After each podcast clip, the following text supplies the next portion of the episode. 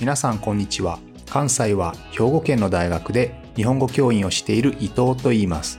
このプログラムでは日本語を学習中の皆さんに毎週一つか二つニュースを選んでその中に出てくる言葉や日本の文化社会歴史に関わることをお話しします。自然なスピードででもほんの少しだけ表現や文法を簡単にして話しますので皆さんが日本語そして日本を学ぶお役に立てれば嬉しいです。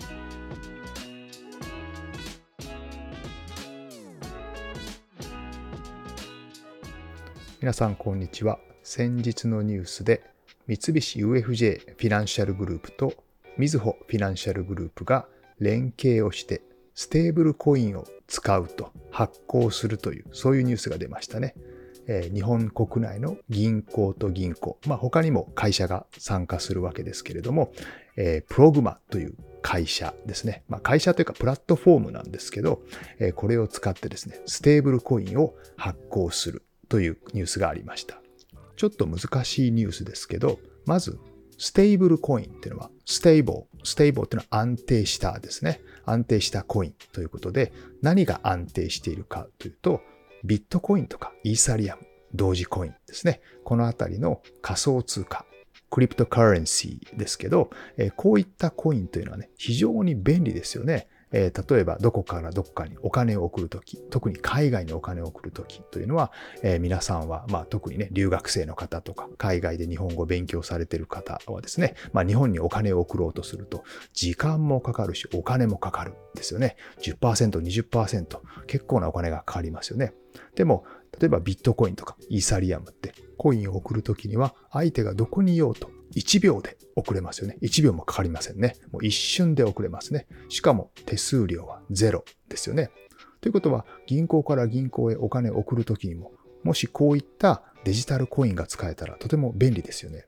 でもビットコインやイーサリアムというのは皆さんも知っている通り価格ですね。その値段が上がったり下がったりすごくするんですよね。ということはとても不安で送れないですよね。100円送ったつもりが実は送った瞬間、あるいは次の日に50円になっちゃった。こんなことがあると送れませんよね。信用できないですよね。はい。ですので、それに対して stable、安定したコインを作る。これを銀行が発行するんですね。このステーブルコインというのはですね、例えば金の値段とかドルの値段とか、そういった比較的安定した他の通貨、お金ですね。あるいは、えー、資産、金とか銀のような資産ですね。こういったものと基本的に値段が連動するように合わさって動くようにという形で作られたものがステーブルコインというふうに言います。これをですね、銀行が、まあ、何個かの銀行が集まって発行する。そうするととても信頼性のあるコインになりますよね。ビットコインとかイーサリアムはちょっと怖いですよね。私も持ってますけど、結構値段が変わるんですよね。はい。そういう形ではなくて、ステーブルコインとして安定したコインを銀行が発行しましょうということになったわけです。もちろん銀行が発行するこのステーブルコインはあくまで例えば日本銀行ね、日本の Bank of Japan が発行する日本円とは違いますので、例えば日本円の1円とこの新しいステーブルコインの1コインが同じとしますね。こういう形で1円と1コインを交換できますよという形で、ある銀行からある銀行へ送るときに、そのステーブルコインでデジタルの情報をさっと送るですね。そしてまた向こうの銀行で1コインと1円を交換する。まあ、こんな風にすればですね、手数料がゼロ、そして送るときの時間もゼロで済むということですね。まあ、これが今後可能になっていくということになります。ということで、お金の形、どんどん変わっていきますよね。今のお金は、え基本的にコイン、硬貨と、それからお札ですね、え紙幣がありますけれども、これも昔はですね、例えば貝殻とか、カカオの豆とかね、あとは塩がお金だったこともありますね。えー、塩っていうのは、あの、例えば塩はソルトですよね。ソルトですけど、えー、サラリー、サラリーマンのサラリーというのは、えー、塩から、このソルトから来てますけど、塩がお金代わり、あるいはお米がお金代わりだったこともありますね。そしてそこからだんだん形が変わってきて、えー、金や銀がお金になってくる。金か銀かですね。がお金になってくる。まあ、世界では金よりも銀の方が中心でしたけどね、えー、基本的には銀がお金として動くようになって、その後ですね、えー、そのコインからだんだん、えー、今のようなお札ですね、が中心になってくるわけです。紙のお札が中心になってきたわけですけれども、今度はこういったものが全部デジタル化されて、ね、今も少しずつ少しずつデジタル化されていって、最近は日本でもだいぶ現金を使う機会が減ってきましたけどね、またこれからどんどんコインの形、お金の形っていうのは変わっていくでしょうね。ということで、ちょっと今日はお札の話をしたいと思います。え日本でお札、紙幣ですね、紙のお金が、まきちんと使われるようになったのはですね、使われ始めたのは江戸時代ぐらいですね。それまではもちろん金か銀ですね。こういったものが使われてました。で、まあ、金や銀というのは基本的に同じ形のもの、何枚も作りやすいですね。持ち運びも軽いですから、まあ、金は重いですけれども、まあ、基本的には昔のような貝殻とかね、塩とか米よりは持ち運びがしやすいですよね。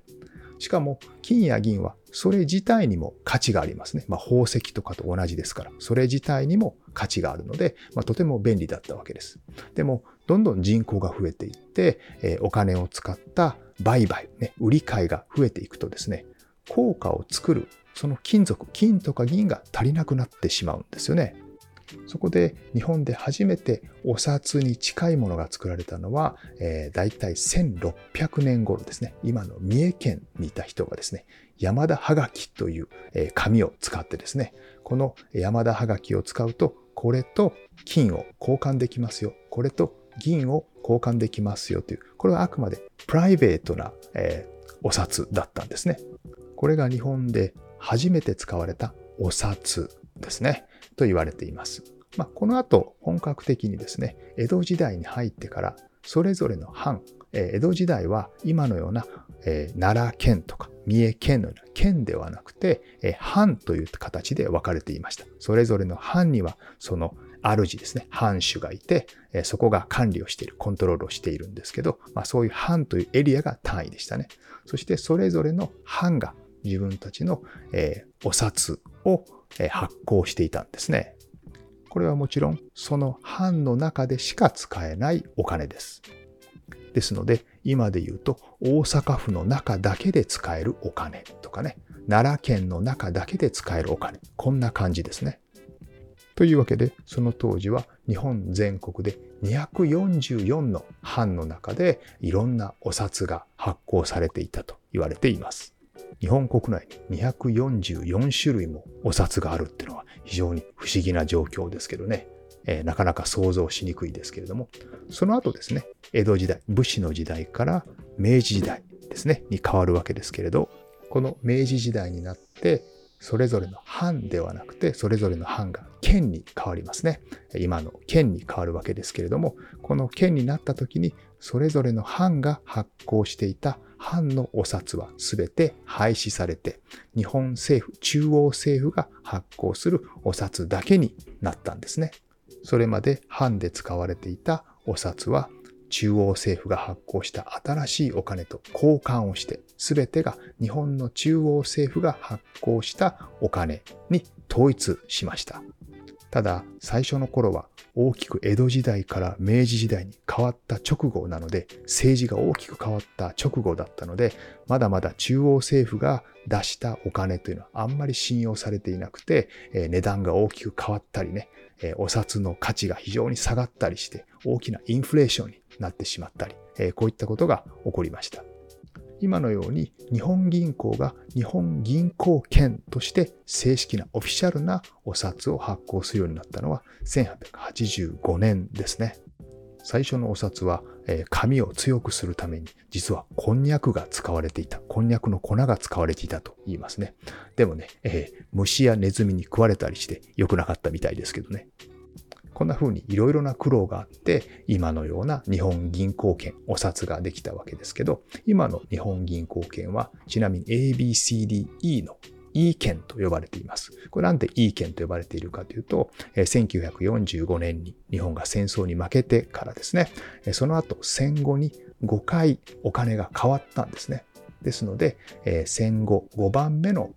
お金ということで ABCD、E 券と呼ばれています。もちろん A も B も C も D も E も全部使えますけどね。古いお金も使えますけど。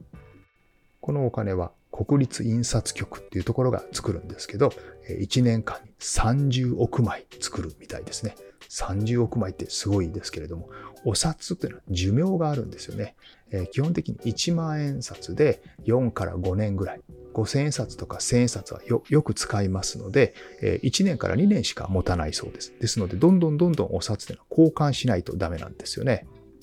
日本のお札は三つ股とかアバカという植物を使っていますけれども、世界ではプラスチック製のお札を使っている国もありますよね。オーストラリアとかベトナム、ルーマニア、チリなど世界で20カ国ぐらいで、えー、ポリマー紙幣と呼ばれるんですけど、まあプラスチックのお札を使っているところもありますね。これも非常に強いんですよね。でも、ポリマー紙幣も最初出た時はですね、一緒に選択してしまう。例えばポケットの中に入れてお札を入れてしまって、そのまま選択してしまうと、お札が小さくなってしまった。こんな事件もありましたね。ところで、お札にとって一番大事なことっていうのは、もちろん丈夫なこともありますけれども、やっぱり一番大事なのは、偽造されにくいこと。フェイクを作られないことですよね。偽物ができたら困りますよね。ですので、まず一番、それを防ぐために最初にやられたのは、えー、お札に人の顔を載せるということですね。人の顔ってのは私たち人の顔に見慣れていますから、ちょっとでも目の位置がおかしかったり、口の位置がおかしかったりすると、すぐ気づくんですよね。文字だけとか、例えば富士山の絵だけとかだけだと、あんまり気がつかないかもしれませんね。このように偽造防止、フェイクを作らせないようにするために、とても高度な技術が使われていますね。一番有名なのは多分スカシーだと思いますけれど、えー、お札を上の方に向けて、太陽に向けたり、光に向けたりすると、薄く人の顔が現れますよね。実は、それ以外にもたくさん、えー、隙が入っています。例えば、1万円札や5000円札は、えー、顔の横に3本の線、5000円札は2本の線が実は透かしで入っています。ですので、えー、上を向けてお札を見てみると、右側にですね、1万円札は3本の線、5000円札は2本の線が見えます。しかも、お札をちょっと斜めから見てくださいね。斜めから見てみると、えー、1万とか5000とか、あるいは裏の面をですね、顔が書いてない裏の面を見て、それも斜めから見てくださいね。斜めから見ると、日本とアルファベットで文字が浮かび上がって見えますね。また、1万円札や5000円札ですね。ちょっと端を折り曲げてみて、斜めから見てみると、右端、左端ね。右と左の端っこ。ちょっと斜めから見てみると、ピンク色に見えますね。ピンクに少し光って見えます。あるいは、右上に、えー、2000円札の2000とかね、1000とか書いてあると思いますけど、右上のこの2000という文字をちょっとまた斜めから見ると、これももともと緑色なんですけど、えー、斜めに見ると紫色に変わっていきます。この辺ちょっと皆さん試してみてくださいね。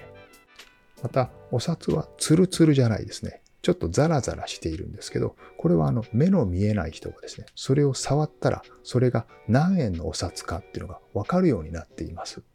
例えば、1万円札は、右下の分が鍵の形になっていて、5000円札は右側に八角形、え1000円札は横の棒、2000円札は実は点字の2が印刷されています。面白いですよね。また今の札は目の見えない方のために iPhone で写真を撮るとですね、それが何円札かわかるようにもなっています。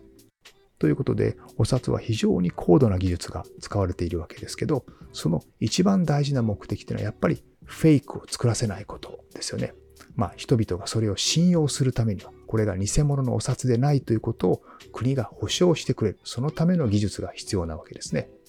最初の話に少し戻って、ステーブルコインというのもビットコインとかイーサリアムっていうのは非常に便利ですけれども、やっぱりなかなか世界には普及しないですよね。今のところやっぱりビットコインやイーサリアムで儲けようかな、まあ、こういった人は買いますけれども、それを国全体の、あるいは世界のマーケットできちんと流通させるというのはなかなか難しいわけですね。なかなか広がらないですよね。はい。そこはやっぱり信頼感の問題なんですよね。それが最初に紹介したように、